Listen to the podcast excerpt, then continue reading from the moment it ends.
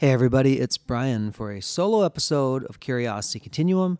And this one may be a standalone, standalone episode because I'm going to talk to you about something you hear every single time Josh and I come on the air. That is the theme song, something that I wrote, and I'm going to have Josh insert it right about here.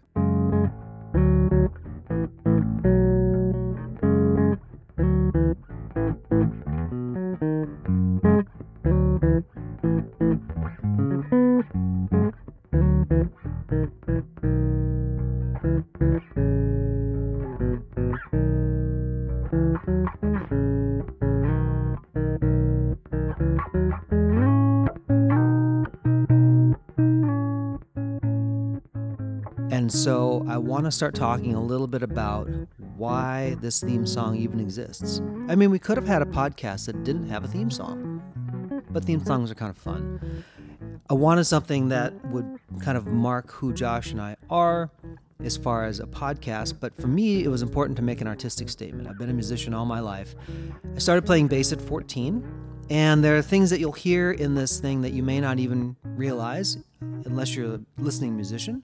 You'll hear some of the movements, of course. But even if you're not a musician, I want to explain some of the inspiration behind it because oftentimes when you see a piece of art, when you listen to a piece of art, when you see something that's built or constructed or a meal that's composed, there's so many considerations that you never see. Those attention to details are what make it special. And uh, for those who appreciate the, the, the details of things, I just want to share a little bit about what's going on when you hear this theme song. First, starting out, what I wanted. One of the things I wanted was a theme song that was on a loop. Because if you know Curiosity Continuum, it's a loop. I wanted to have something that if you just played it over and over again, it could kind of be a continuous loop if I wanted it to be. And the inspiration behind that was actually old NES games like Castlevania 2 or Super Mario or whatever, Legend of Zelda. There was a theme song that lasted for a certain amount of time and it would loop because it wasn't like this endless space. You needed to have something that was simple, something that was easily composed, uh, you know, and obviously when you hear some of almost like symphonic representations of those songs, there's so much more that you hear that maybe the composer maybe wanted to put into it, but they had to have a limited uh, palette as far as sounds and things and space to put it on like an 8-bit cartridge. So I wanted a theme song that could loop. I wanted something that was memorable. Oftentimes when I play bass and I'm playing like a solo thing or I'm working out something, I like to hear the melody on the top. And so you can always hear the melody kind of carried through the theme song by the top note I'm playing. And as fancy as I may get underneath in terms of other notes I'm adding, you can always sing the theme song. Da da da da da da da. And it goes again and again and again. Forgive my uh, raggy throat today. anyway, when you hear that, that's the part that you're remembering to say. Uh, what I wanted was something that people could sing or hum along. If you've ever done it and you say, oh, yeah, this is the theme song, and I'm kind of singing along with it, and it's easy for me to sing, I've accomplished my goal. It means that you have remembered that. Now, I'm going to get a little bit geeky for you uh, in the music realm of things. First of all, I want to thank my friend Tim Calhoun who recorded this theme song for me because uh, without him, there would be no theme song that you hear because he did the good work with there. He also had a, a friend named Ryan who helped tune the song, which I'll talk about a little bit later. Not because my bass was out of tune, but something fun at the very end. All right, folks. So let me first talk about the instrument that I chose. This instrument that I chose is a Bluesman Vintage uh, 60s style P bass. Now, for those of you who that doesn't mean anything to, one of the earliest, well, the earliest electric bass was a Fender Precision bass, right, built in 1951, and then uh, shortly thereafter they they modified the pickup style to be the pick, P bass pickup that you see today if you are familiar with those kind of basses. The reason why I wanted to choose a P bass when uh, I play another style of instrument called a jazz bass, and I have a Bluesman uh, stack knob jazz bass for that, is the P bass was the first electric bass, and I wanted that. I wanted the foundational sound where it you can't really screw it up. It's got a volume knob and a tone knob, and you got to play it, and it sounds great, and it's heard on thousands and thousands of thousands of recordings that you hear. Why did I choose the instrument that wasn't necessarily my first instrument? It's because I wanted that very primitive, very analog foundation for the sound. And that's what sticks out in this particular song. I actually tried it on the other one. And I liked how this one sounded better. Okay, so now when we get in into say, now you're playing this thing and you're doing the thing. Okay, what else is special about it, Brian? Well, the first chord you hear is F sharp, C sharp, G sharp. Now, that is a fifth apart for each note. Now, for those of you that are not musical, what that means is that there's equal space between the bottom note, the middle note, and the top note between each note, like that, which means that nothing is most important. It is not a major or a minor chord, it is actually an open chord. And I wanted that because I wanted to invite you in to say, well, what is this thing going to be? Because it's neither major nor minor. And when Josh and I talk about things, we talk about the different perspectives on it. What could it be? What is it to you? What is it to me? What is it to you, the listener? And that was important. And that chord actually has a deep place in my heart. When I was a young player, I would stay up late and I would just be downstairs in my room growing up. And I was in high school at the time.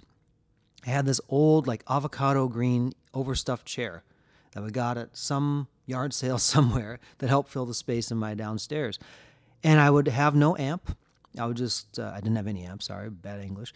And I would sit there and play chords and learn things. And that was one of the chords that always, I just loved the sound of it. I was just was exploring my instrument early on.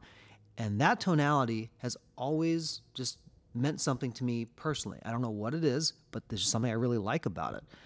So I'd play it. There's even a couple of older compositions I tried to work that in. And sometimes you may hear me play that if you're ever hearing me play out. And the reason being is because I just like the sound of it. I wanted to start with that. I wanted to have that be the intro, something started at the very beginning for when I was first learning as a musician for that inspiration. So as I move through all of the things now for the theme song, what's cool is that I wanted to have a couple different movements. So, like if you listen to the first part of it, what you're hearing is um, something that could just loop by itself. But then when I was listening back to old recordings of it, or you know, like like the rough ones, I'm like, I want to add a little bit of variation.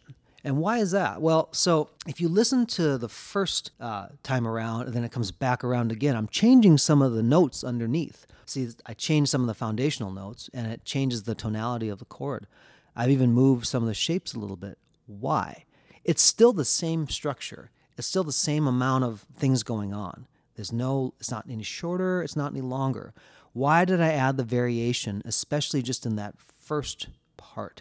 The reason being is because I wanted a different experience coming around the second time. Just like Josh and I will talk through a topic and I'll go through it and then Josh will talk about it, you're getting something a little bit different. Even though we might be saying the same message, like the same melody, there's different underpinnings with it. And I wanted that little bit of interest and variety to be able to kind of lift you up and kind of put you back in and lift you up and put you back in. That was on purpose, folks. So I may uh, do another episode like this where I actually play it and explain it for more musiciany types. But when you're hearing that theme song, it should like, oh, I'm getting familiar with this, I'm into it, and then next time it comes around, it's a little bit different, um, and it kind of moves along. I really wanted something that provided forward motion. You know, Josh and I sometimes we do get in the weeds from time to time, but we really want to try to move a conversation forward. We want it to be a seed of something, right? the thing that's wonderful about um, my friend is that him we can talk about just about anything, and we have the foundation of friendship. And bass is a foundational instrument. I wanted something foundational that you could imagine other things. You can imagine guitars, you can imagine drums, you can imagine piano or symphonies on top of that. But it's stated very simply. Even though there's a lot of uh, like rich chordal things going on, you still hear the melody on top of all of it. And that's important because if you can sing a melody and you think about some of your most popular songs, nobody's really singing necessarily all the underlying tracks. If you are, it's because you've heard something melodic in those instruments. But memorable songs have a memorable melody, and those things help people sing together. So, anyway, enough waxing poetic on some of that stuff. I want to talk about at uh, the end theme song that you hear. It's like, well, isn't it the same theme song? The answer is yes. However, I ripped off something years ago Uh, was a show called The Facts of Life. And if you listen to that theme song, the first time it comes around in the intro, it's the key it's in. On the ending credits, it's a half a step up. And it kind of feels like you're kind of bouncing out of the episode. And I wanted to do that. So uh, Tim's friend Ryan tuned up the bass track by half a step. So if you ever feel like you're kind of bouncing out of the episode and ending on an up note, it's mentally I wanted to uplift that and I wanted to kind of call that out for attention. Now here's the other thing that's kind of cool. Uh, if you you know if you listen to that and you know the kind of instrument that I'm playing, it is impossible to play the song a half a step up because I run out of frets. I actually top out. That's also kind of fun because like you know if you come in like I've reached the utmost of what I can possibly do on the instrument for the intro. Going out, you're going to be elevated, right? You're going to experience the same thing, but it's actually something that you can't do when you started the episode. Just think about that for a minute. Hope you see a lot of parallels and things that we've talked about and stuff. Thanks for indulging me and letting me just talk a little bit about the theme song. There may be other versions of this coming out. I'd love to hear other people's uh, interpretations of it if it ever comes to it. Would love to uh, hear those things. Anyway, in the meantime, this is Brian for Curiosity Continuum. Josh, please put the tuned up theme song right about here. Enjoy, folks. Thanks.